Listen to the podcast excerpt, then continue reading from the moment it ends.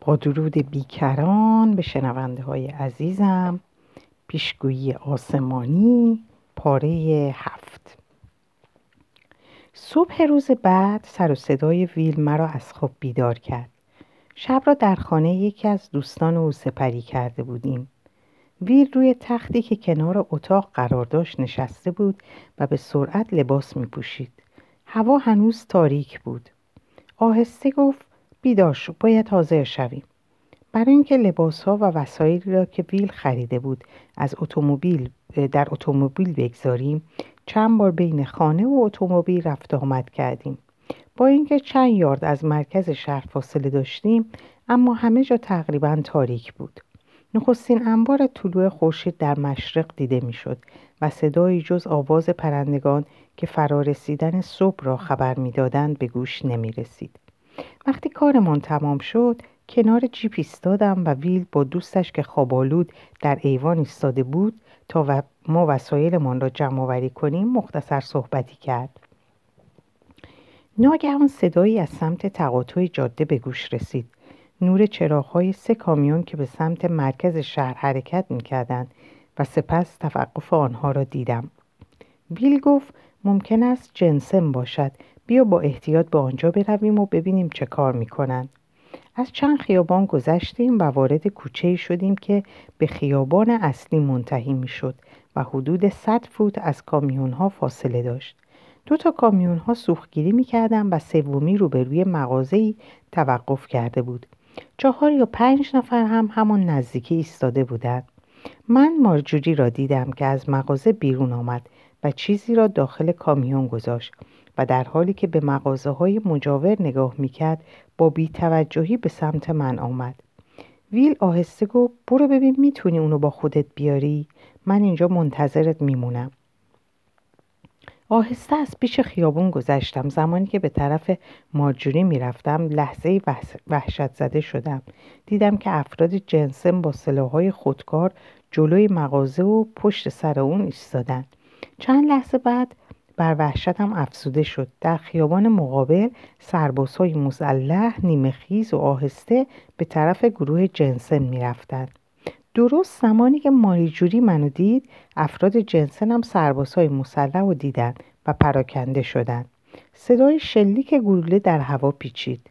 مارجوری وحشت زده به من نگاه کرد. جلو دویدم و اونو گرفتم و با سرعت به کوچه کناری رفتیم. صدای شلیک گلوله در میان فریادهایی به زبان اسپانیولی به گوش می رسید. ما روی انبوهی از کار کارتون خالی پریدیم و در آنها فرو رفتیم. قیافه رقت انگیزی پیدا کرده بودیم. در حالی که برمیخواستم گفتم بریم. با تقلا برخواست سپس مرا پایین کشید و با سر به انتهای کوچه اشاره کرد. دو مرد مسلح که پشتشان به ما بود کمین کرده بودند و به انتهای خیابون مجاور نگاه می‌کردند. بی حرکت سر جایمان ماندیم. عاقبت آن دو نفر به سرعت از عرض خیابان گذشتند و به منطقه پردرخت طرف دیگر رفتند. متوجه بودم که باید به طرف خانه دوست ویلسون و کنار جیب برگردیم. مطمئن بودم که ویل آنجاست. با احتیاط به خیابان مجاور خزیدیم. صدای شلیک گلوله و فریادهای خشمگین از سمت راست شنیده می‌شد اما کسی رو نمی‌دیدم. به سمت چپ نگاه کردم. اونجا هم چیزی نبود. اثری هیچ اثری هم از ویل دیده نمی‌شد. به مارجوری که حالا مصمم و گوش به زنگ بود گفتم بریم به طرف جنگل. ما از کنار درختها به سمت چپ میریم. جیپ ویل اونجاست. گفت بسیار خوب. به سرعت از عرض خیابون گذشتیم و به طرف خونه رفتیم که در فاصله صد فوتی قرار داشت. جیب هنوز اونجا بود اما هیچ کس اون دوروبر دیده نمی‌شد. وقتی آماده شدیم تا با سرعت آخرین, خیاب... با سرعت آخرین خیابون رو به طرف خونه طی کنیم یه خودرو نظامی از سمت چپ ما پیچید و آهسته به طرف خونه حرکت کرد. در همین لحظه ویل از عرض حیات گذشت جیپ رو روشن کرد و در جهت مخالف به سرعت حرکت کرد. خودروی نظامی دنبال اون را افتاد. گفتم لعنتی. مارجوری که دوباره قیافه وحشت زده پیدا کرده بود پرسید حالا چیکار کنیم؟ در همین لحظه چند گوله در خیابانهای پشت سر ما شلیک شد. شلیک ها نزدیکتر شده بودند. روبروی ما جنگلی انبوه قرار داشت که تا قله کوههایی کشیده شده بود که از شمال و جنوب به شهر, به شهر مشرف بودند. این همون قله بود که من پیش از اون از بالای اون چشمانداز شهر رو دیده بودم. گفتم عجله کن به سمت قله میریم. چند صد یارد بالا رفتیم. سپس در نقطه ایستادیم و به شهر نگاه کردیم. خودروهای نظامی در مرکز شهر پراکنده شده بودند و به نظر می رسید که عده زیادی سرباز مشغول جستجوی تک تک خونه ها هستند. اون پایین از پای کوه صداهای مبهمی به گوش می رسید. به سرعت از کوه بالا رفتیم. تنها کاری که می‌تونستیم بکنیم دویدن بود. تمام صبح رو به طرف شمال حرکت می کردیم و فقط گاهی که اتومبیلی از کوهستان موازی ما در سمت چپ گذر می کرد خم می شدیم و سب می کردیم تا عبور کنه. بیشتر از همه اون خودروی نظامی خاکستری رنگ عبور می کرد که ما پیش از اون دیده بودیم. و گاهی هم اتومبیل افراد محلی عبور می کرد.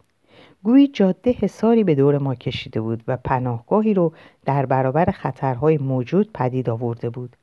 در مقابل ما دو رشته کوه به هم نزدیک می شدن و شیب تندتری رو به وجود می آوردن. چینه های سنگی نکتیز دره رو در بر گرفته بودند. ناگهان در سمت شمال جیپی رو دیدم که شبیه جیپ ویل بود و به طرف ما می اومد. سپس پیچید و وارد یک راه فرعی پرپیچ شد که به طرف دره می‌رفت. در حالی که سعی می‌کردم با دقت نگاه کنم گفتم مثل اینکه ویله. مارجوری گفت بیا پایین بریم. سب کن ممکنه یه تله باشه. شاید ویلو دستگیر کرده باشن و حالا از جیپ اون استفاده می‌کنن که ما رو فریب بدن. معیوز شد. تو اینجا بمون من میرم. حواست متوجه من باشه. اگه خطری نبود به تو علامت میدم که بیای. با اکراه قبول کرد و من از کوه سرازیر شدم تا به جایی برم که جیب متوقف شده بود. از میان شاخ و برگ درختان به نظرم رسید که کسی از جیب پیاده شد. ولی نمی‌تونستم صورتش رو تشخیص بدم. بوته ها و درخچه ها رو می‌گرفتم تا بتونم از بین چینه ها عبور کنم. گاهی هم میلغزیدم. بر روی خاک خاک برگ های سفت میافتادم. سرانجام دیدم که اتومبیل درست آن سوی محلی که من بودم با فاصله 100 یارد در سرازیری مقابل متوقف شده. راننده به گلگیر جلو تکیه داده بود ولی هنوز کاملا دیده نمی‌شد. به طرف راست رفتم تا بهتر ببینم. ویل بود.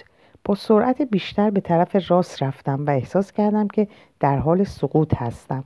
در آخرین لحظه دستمو به تنه درختی دراز کردم و خودم بالا کشیدم. ترس در سراسر وجودم پیچید. پایین پرتگاهی بود که حدود سی فوت ارتفاع داشت. به سختی تونسته بودم خودم رو نجات بدم. در حالی که درخت رو گرفته بودم ایستادم و سعی کردم که توجه ویل جلب کنم. در حال نگاه کردم به قله بالا سرم بودم. سپس نگاهش رو پایین آورد و منو دید. به سرعت بالا اومد و از میان بوته ها به سمت من حرکت کرد. من به دره عمیقی که اون پایین بود اشاره کردم. نگاهی به عمق دره کرد و فریاد زد روبروی من راهی نیست. باید به سمت پایین دره بری و بعد به این طرف بیای. قبول کردم و می‌خواستم به مارجوری علامت بدم که صدای نزدیک شدن اتومبیل را از دور شنیدم. ویل به سرعت سوار جیپش شد و به طرف جاده اصلی رفت. منم به سرعت از چینه سنگی بالا اومدم. مارجوری رو دیدم که از میان درختان به سوی من میاد. ناگهان از پشت سر اون فریادهایی به زبان اسپانیولی و صدای افرادی که میدویدن به گوش رسید. ماریجوری زیر صخره‌ای که جلو اومده بود پنهان شد. من مسیرم رو عوض کردم و با دقت هرچه تمامتر به سمت چپ رفتم. همانطور که میدویدم سعی می‌کردم مارجوری رو از میان درختها ببینم. وقتی اونو دیدم که بلند فریاد می‌کشید دو نفر سرباز بازوهای اونو گرفته بودن و مجبورش می‌کردن که بیسته. به بالا رفتن از شیب ادامه دادم ولی چهره وحشت زده مارجوری در آن پایین از فکرم خارج نمی‌شد. بالای شیب دوباره به طرف شمار رفتم. ترس و وحشت وجودم و فرا گرفته بود. پس از یک میل دویدن ایستادم و گوش کردم. هیچ صدا یا صحبتی از پشت سر به گوش نمی رسید. به پشت دراز کشیدم. می‌خواستم استراحت کنم و خوب فکر کنم. اما تصویر وحشتناک دستگیری مارجوری فکرم رو مشغول کرده بود. چرا از او خواستم که بالای قله تنها بمونه؟ حالا باید چیکار کنم؟ نشستم و نفس عمیقی کشیدم و به جاده‌ای که بالای کوه دیگه قرار داشت خیره شدم. وقتی میدویدم هیچ آمد و رفتی در جاده نبود. دوباره به دقت گوش کردم. جز صداهای جنگل صدای دیگهی به گوش نمی رسید. کم کم آروم شدم. با وجود همه اینا ماریجوری دستگیر شده بود. اون هیچ گناهی نداشت جز اینکه از شلیک گله ها فرار کرده بود.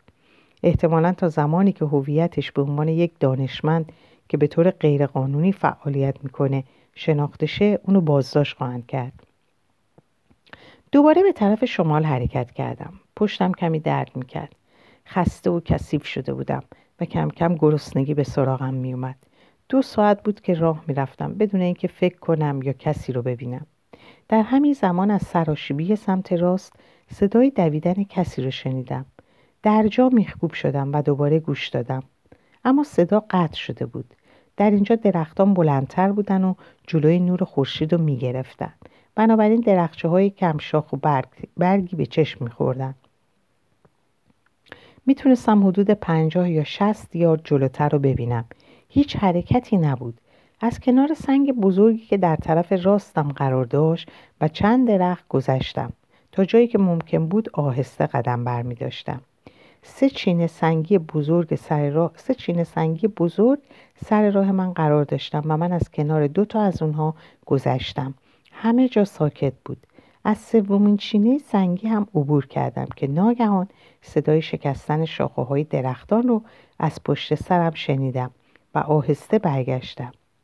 نزدیک صخره مرد ریشداری که اونو در مزرعه جنسن دیده بودم ایستاده بود. چشمای وحشی داشت. حراسناک بود و همانطور که با مسلسل خودکارش سینه منو نشونه گرفته بود دستاش میلرزیدن به نظر می‌رسید سعی می‌کنه منو به خاطر بیاره. با ترس گفتم یه دقیقه صبر کن من جنسن رو می‌شناسم. با دقت نگاهم کرد و اسلحش رو پایین آورد. در همون زمان از جنگل پشت سر صدای راه رفتن یه نفر به گوش رسید. مرد ریشدار به سرعت از کنار من گذشت و در حالی که اسلحش رو در یک دست گرفته بود به طرف شمار رفت. ناخداگاه پشت سر او به راه افتادم. هر دو با حد اکثر سرعت میدویدیم. از درخت از کنار درختان و صخره ها میگذشتیم و گاهی هم نگاهی به پشت سرمون میانداختیم. پس از چند صد یارد او سکندری خورد و من از او جلو افتادم. خود رو بین دو صخره انداختم تا استراحت کنم و پشت سرم رو ببینم تا شاید صدایی بشنوم. سربازی رو دیدم که پنجاه یارد جلوتر اون مرد قوی هیکل رو که سعی می‌کرد روی پا بیسته نشانه گرفته بود و پیش از اون که من بتونم علامتی بدم شلیک کرد. گلوله از پشت فرو رفت و سینه اون مرد رو شکاف و خونش به من پاچید و انعکاس صدای شلیک گلوله در فضا پیچید. لحظه بی حرکت ایستاد. چشمانش بی حالت شد. سپس به طرف جلو خم شد و افتاد. هیچ عکس عملی نشان ندادم و دوباره به طرف شمال فرار کردم به طوری که درختان بین من و آن سرباز قرار داشتند. قله کم کم ناهموارتر و پر از صخره می‌شد و شیب تندی به طرف بالا پیدا می‌کرد. وقتی از فضای بین چینه های سنگی بالا می‌رفتم وحشت و خستگی تمام بدنم و میلرزون. یه لحظه پام لغزید و جرأت پیدا کردم پشت سرم رو نگاه کنم. سرباز به طرف جسد رفت. درست زمانی که به طرف بالا و تقریبا به سمت من نگاه کرد پشت صخره لغزیدم. سرم خم کردم و به آهستگی از کنار چند سنگ دیگه گذشتم. شیب قله در اونجا از بین می‌رفت و راه هموار می‌شد و جلوی دید سرباز رو می‌گرفت. بنابراین روی پا ایستادم و تا آنجا که می‌تونستم به سرعت از میان صخره ها و درختان گذشتم.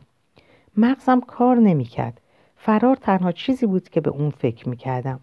با وجود اینکه جرأت نگاه کردم به پشت سرم رو نداشتم اما مطمئن بودم که سربازی در پی من میدود دوباره قله شیب پیدا می‌کرد. شیب پیدا می‌کرد و من به سختی سربالایی رو طی می کردم.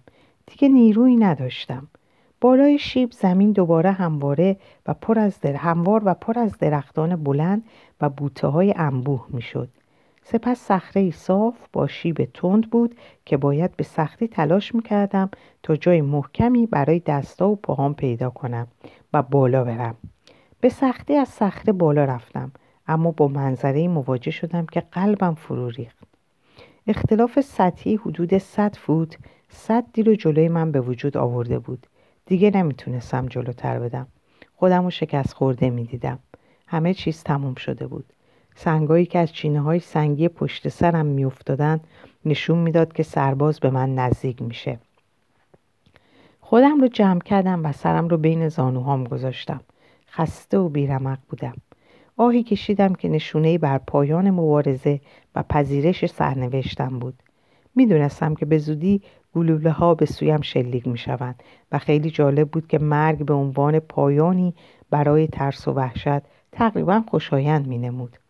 همانطور که منتظر بودم به یاد یک شنبه های دوران کودکیم و عبادت خالصانه به درگاه پروردگار افتادم. مرگ چگونه است؟ سعی کردم موضوع را برای خود روشن کنم.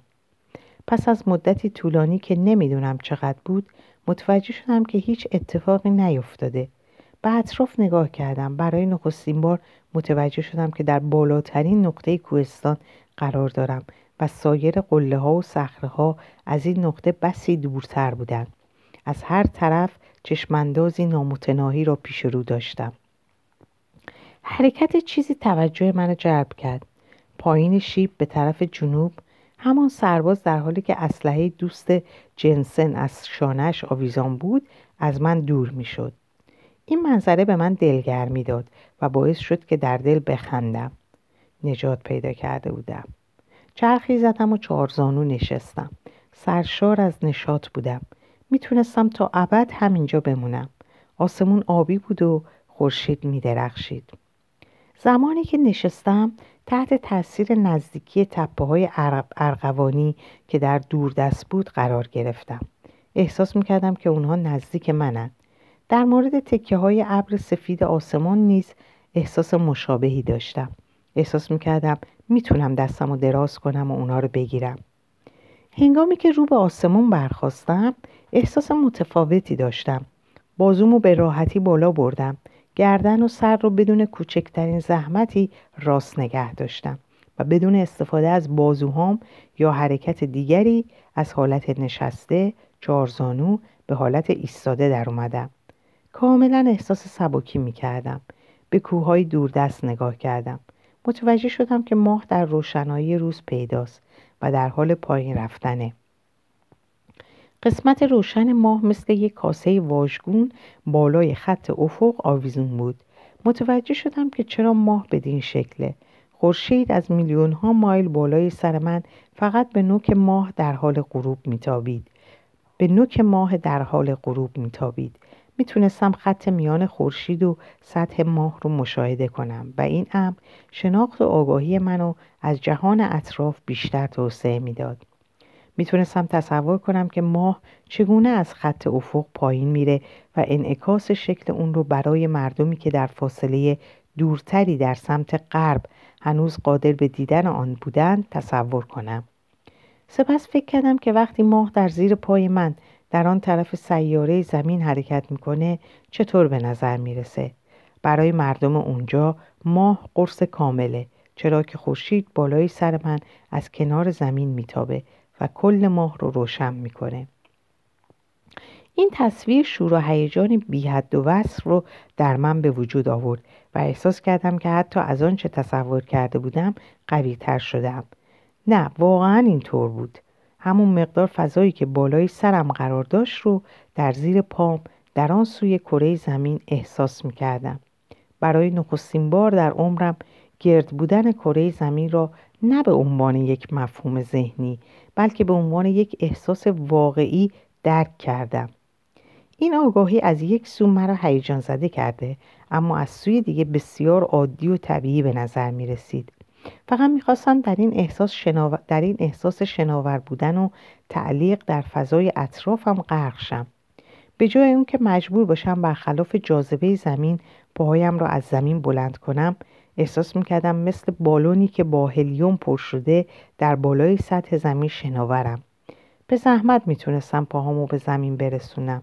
گویی پس از یک سال تمرین مداوم قدرت بدنی خوبی پیدا کرده بودم. اما احساس سبکی و هماهنگی بیشتری می‌کردم. روی صخره نشستم و دوباره همه چیز به نظرم نزدیک اومد. سطح ناهمواری که روی اون نشسته بودم درختای بلندی که روی سراشیبی رویده بودند و کوههایی که در سمت افق گسترده بودند. وقتی به شاخه های درختان که با وزش نسیم به حرکت در می نگریستم تنها از دیدار یک صحنه من نگشته بودم. بلکه احساس درونی باعث می شد خود رو با اون محیط یکی بدونم چنان که گویی شاخه ها موهای بدن من بودند تصور می کردم که همه چیز جزئی از منه. وقتی روی بلندترین نقطه کوه نشستم و به زمین های اطراف نگاه کردم احساس می کردم بدن من فقط سر یک بدن بزرگتره که همه اون چرا که می دیدم در بر گرفته. گویی کل جهان هستی از طریق چشمان من به خود, به خود می نگرد. این تصور خاطره به ذهنم آورد به گذشته بازگشتم به زمانی که سفرم را به پرو آغاز کردم به کودکی و به تولدم فهمیدم که در حقیقت زندگی من با تشکیل نطفه و پا گذاشتن به این دنیا آغاز نشده بلکه زندگی من خیلی زودتر زمانی که نیمه بدن من بدن واقعی من یعنی خود هستی شکل گرفت آغاز شده است مبحث تکامل همیشه برایم خسته کننده بود اما حالا همونطور که ذهنم به گذشته سفر می‌کرد همه مطالبی که در این زمینه خوانده بودم و نیز گفتگو با همان دوستم که شبیه رنوا بود را به یاد می آوردم. به خاطر آوردم که تکامل مبحث مورد علاقه او بود. به نظر می رسید که دانش با خاطره های واقعی من درآمیخته. من آنچه را اتفاق افتاده بود به خاطر می آورم و این یادآوری باعث می شد که نگرش تازه‌ای نسبت به تکامل پیدا کنم. من دیگه من دیدم که چگونه نخستین پدیده در جهان هستی به وجود آمد مشاهده کردم و متوجه شدم که بنا بر گفته بصیرت سوم این پدیده یک ماده جامد نبود بلکه فقط انرژی بود که در سطح معینش جنبش می‌کرد نخست این پدیده به ساده ترین شکل در حال نوسان بود. به شکل عنصری به نام هیدروژن. یعنی تنها عنصری که در عالم هستی وجود داشت. من دیدم که اتم های هیدروژن جذب یکدیگر شدند. مثل این بود که اصل حاکم یعنی اصل محرک این انرژی آن بود که حرکتی به سوی حالتی پیچیده تر آغاز شود.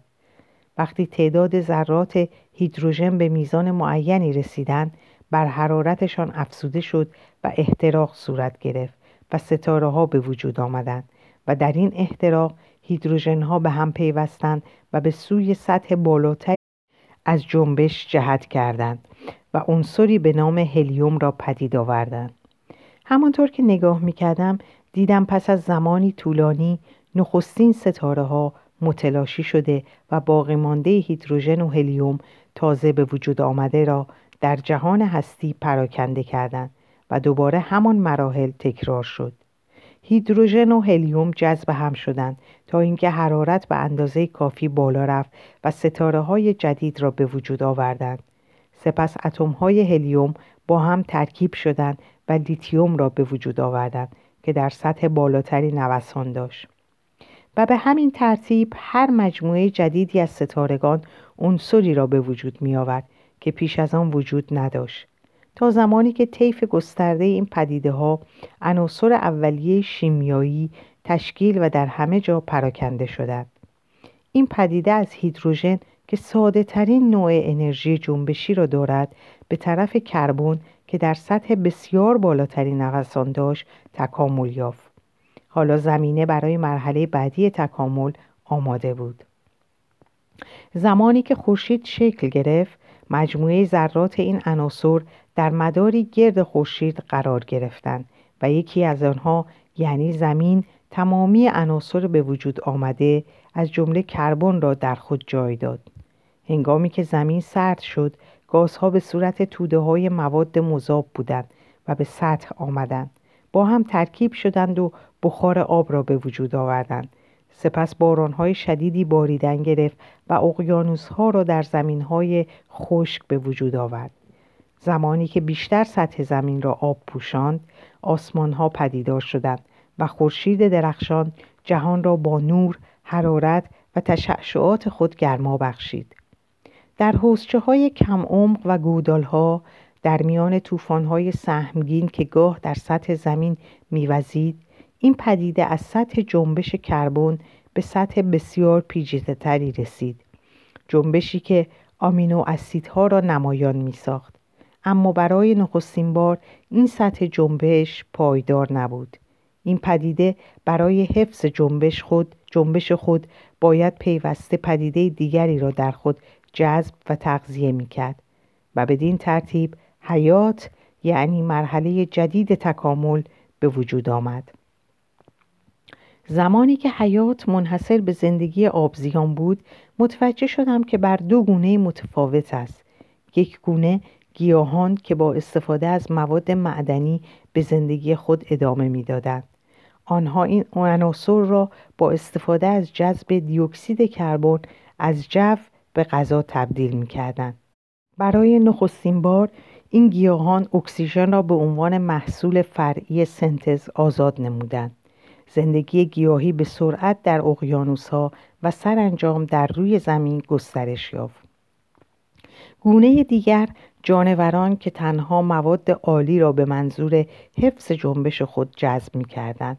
هنگامی که دقیقتر نگریستم دیدم که جانوران تا سالیان دراز به ماهیان اقیانوس ها محدود می شدند و زمانی که گیاهان اکسیژن کافی را وارد جو کردند آنها سفر طولانی و سخت خود را به سوی زمین آغاز نمودند. دیدم که دوزیستان نیمی ماهی و نیمی دیگر گونه جدید برای نخستین بار عذاب بیرون آمدند و از ششها برای تنفس هوای تازه استفاده کردند. سپس این پدیده به صورت خزنده ها تکامل پیدا کرد و بدین ترتیب دوره طولانی زندگی دایناسورها در روی زمین آغاز شد. سپس پستانداران خونگرم نیز پدید آمدند و سطح زمین را فرا گرفتند و دریافتم که هر گونه نشانگر پدیده است که به سوی سطح بالاتری از حیات حرکت می کند. سرانجام تکامل, تکامل پایان یافت و در نقطه اوج آن بشر پا به عرصه حضور گذارد. بشر دیگر چیزی نمی دیدم. من در یک نگاه تمامی مراحل تکامل را دیده بودم.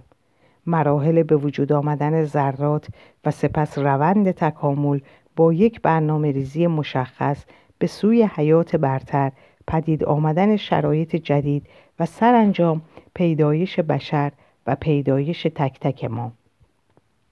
همانطور که بالای کوه نشسته بودم تقریبا می‌تونستم بفهمم که چگونه این تکامل در زندگی بشر صورت گرفت. تکامل بیشتر به طریقی با وقوع رویدادهای همزمان ارتباط داشت. چیزی در مورد این وقایع ما را در زندگی به جلو می برد و حیات برتر رو پدید می آورد تا تکامل صورت پذیره.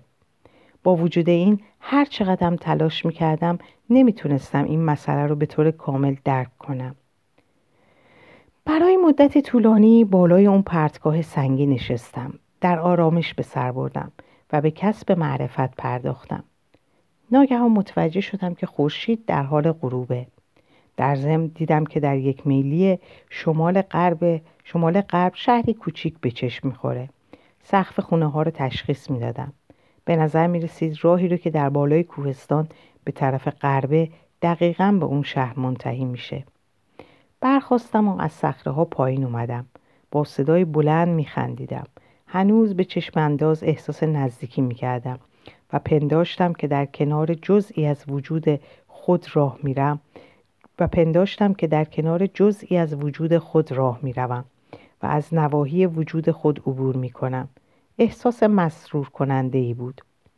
از پرتگاه های پایین اومدم و به طرف درختها رفتم.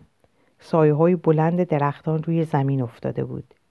در نیمه راه به منطقه انبوه از درختان بلند رسیدم و هنگامی که قدم به اونجا گذاشتم در میان درختان متوجه تغییری محسوس در بدنم شدم. احساس سبکی و راحتی بیشتری کردم. ایستادم و به دقت به درختان و بوته هایی که در زیر اونها رویده بود نگاه کردم. روی شکل و زیبایی اونها تمرکز کردم. می‌تونستم نور سفید ضعیفی رو ببینم. اطراف هر گیاه رو چیزی مثل یک پرتو صورتی رنگ فرا گرفته بود به راه رفتن ادامه دادم به چشمه ای رسیدم که انوار آبی کمرنگی رو ساطع می کرد و احساس آرامش و حتی خوابالودگی, به من می‌داد. عاقبت از سطح دره گذشتم و از قله دیگه بالا رفتم تا اینکه به جاده اصلی رسیدم. خود را از سطح سنگی بالا کشیدم و از شونه خاکی به سمت شمار را افتادم. جلوتر مردی رو دیدم که لباس کشیشا رو به تن داشت و از پیش بعدی دور زد. این منظره منو هیجان زده کرد. بدون اینکه بترسم آهسته جلو رفتم تا با اون حرف بزنم. دقیقا می‌دونستم چی باید بکنم و بگم. احساس می‌کردم انسانی کامل هستم. اما با تعجب دیدم که اون مرد ناپدید شد. سمت راست من راه دیگری بود که به سمت پایین متمایل بود. به سوی دره می‌رفت. اونجا هم هیچ کس نبود. جلوتر رفتم. اما باز هم کسی رو ندیدم. فکر کردم از همون رایی که اومدم برگردم. اما می‌دونستم که شهر جلوتره. بنابراین به راه هم ادامه دادم. اما هنوز به فکر عبور از اون جاده بودم.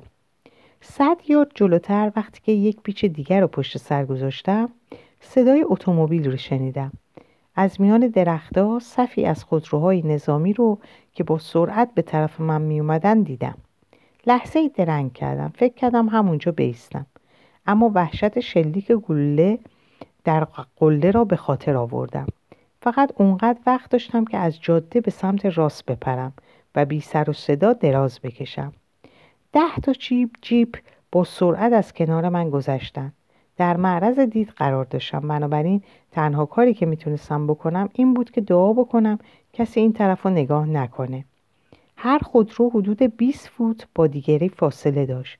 بوی دود اگزوز رو حس می‌کردم و حالت چهره اونا رو می‌دیدم. خوشبختانه کسی منو ندید. پس از اینکه همگی رد شدن پشت یک درخت خزیدم. دستام میلرزید و اون حالت ارتباط و آرامش به طور کامل از بین رفته بود. بار دیگه اون احساس دیر آشنای استراب سراسر وجودم رو فرا گرفت. با احتیاط به سمت جاده رفتم. صدای چند خودرو رو خودروی دیگر رو شنیدم. مجبور شدم دوباره با عجله روی سراشیبی کنار جاده دراز بکشم. دو تا جیب دیگه با سرعت گذشتن. حالت تهوع به من دست داده بود. این بار جاده رو بررسی کردم و با احتیاط از راهی که اومده بودم برگشتم. به جاده برگشتم که پیش از اون گذر, گذر کرده بودم. بعد از اینکه به دقت گوش دادم صدایی نشنیدم و حرکتی مشاهده نکردم. پس تصمیم گرفتم از جنگل کنار جاده به طرف دره برگردم. دوباره بدنم سنگین شده بود. از خودم پرسیدم اینجا چه کار می‌کنم؟ چرا از این جاده عبور می‌کنم؟ باید دیوونه شده باشم. فرار از ترس ناشی از شلیک گلوله و سپس آن احساس نشات به خودم گفتم واقع باش باید مراقب باشی. افرادی اینجا هستن که اگر کوچکترین اشتباهی بکنی تو رو می‌کشن. سر جام میخکوب شدم. حدود صد فوت جلوتر کیشی دیدم. زیر درخت بزرگی نشسته بود و اطرافش رو چینه های سنگی زیادی احاطه کرده بودن. زمانی که او به من نگاه کرد چشمانش رو گشود و مستقیم به من نگاه کرد. خود رو عقب کشیدم اما او فقط لبخندی زد و اشاره کرد که نزد اون برم. با احتیاط به طرف اون رفتم. بی حرکت نشسته بود. مردی لاغر و قد بلند بود که حدود پنجاه سال سن داشت. با موهای بسیار کوتاه به رنگ قهوه‌ای تیره که با رنگ چشماش هماهنگی داشت. با لحجه سلیس انگلیسی گفت به نظر می‌رسه به کمک احتیاج داری. شما کی هستید؟ من پدر سانچز هستم. شما کی هستید؟ خودم رو معرفی کردم و گفتم که اهل کجا هستم. در حالی که سرم گیج می‌خورد نخست روی یک زانو خم شدم سپس به طور کامل افتادم. درگیر ماجرایی بودی که در کیولا اتفاق افتاد؟ اینطور نیست؟ درگیر ماجرایی بودی که در کیولا اتفاق افتاد. اینطور نیست؟ نمی‌دونستم باید به اون اعتماد کنم یا نه. با احتیاط پرسیدم شما از ماجرا چی می‌دونید؟ می‌دونم یکی از مقامات دولتی خیلی عصبانیه. اونا نمی‌خوان که کتیبه در معرض دید همگان قرار بگیره. چرا؟ برخواست و به من نگاه کرد. چرا با من نمیای؟ افراد گروه ما در نیم مایلی اینجا هستند اونجا در امان خواهی بود. به زحمت بلند شدم. دیدم چاره دیگه ای ندارم. پس موافقت کردم. آهسته من از جاده پایین برد. معدب و آرام بود و شمرده صحبت می‌کرد.